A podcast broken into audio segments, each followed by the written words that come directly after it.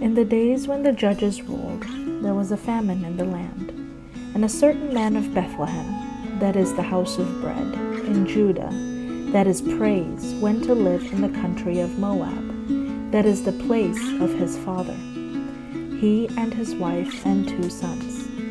The name of the man was Elimelech, my God is king, and the name of his wife Naomi, that is my delight.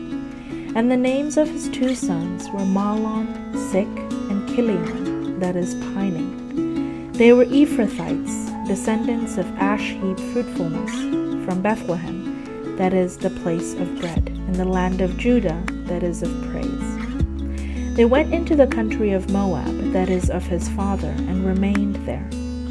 But Elimelech, the husband of Naomi, died, and she was left with her two sons. These took Moabite wives. The name of the one was Orpah, that is gazelle, and the name of the other Ruth, that is friendship.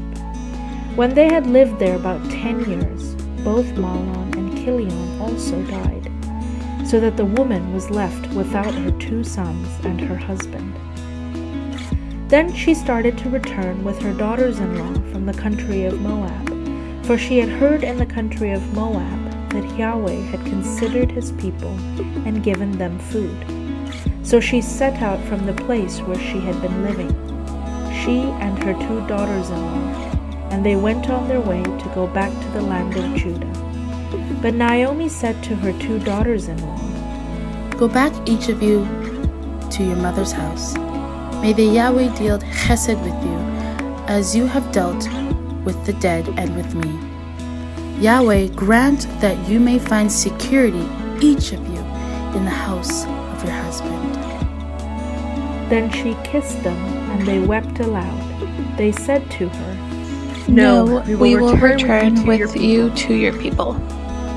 But Naomi said, Turn back, my daughters. Why will you go with me? Do I still have sons in my womb that they may become your husbands? Turn back, my daughters. Go your own way for I am too old to have a husband. And even if I thought that there was hope for me, even if I should have a husband tonight and bear sons, would you then wait until they were grown? Would you then refrain from marrying? No. My daughters, it has been far more bitter for me than for you, because of the hand of Yahweh has turned against me. Then they wept aloud again. Orpah kissed her mother in law, but Ruth clung to her. So she said, See, your sister in law has gone back to her people and to her gods. Return after your sister in law. But Ruth said, Do not press me to leave you or turn back from following you. Where you go, I will go. Where you lodge, I will lodge. Your people shall be my people, and your Elohim my Elohim. Where you die, I will die. There I will be buried. May Yahweh do thus and so to me, and more as well, if even death parts me from you. When Naomi saw that she was determined to go with her, she said no more. So the two of them went on until they came to Bethlehem. When they came to Bethlehem, the whole town was stirred because of them. And the women said, Is this, this Naomi?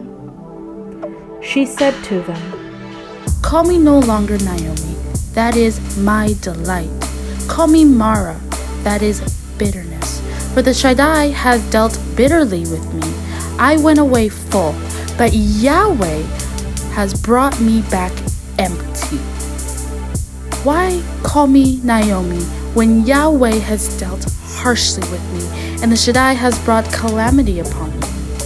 So Naomi returned together with Ruth the Moabite, her daughter in law, who came back with her from the country of Moab. They came to Bethlehem at the beginning of the barley harvest.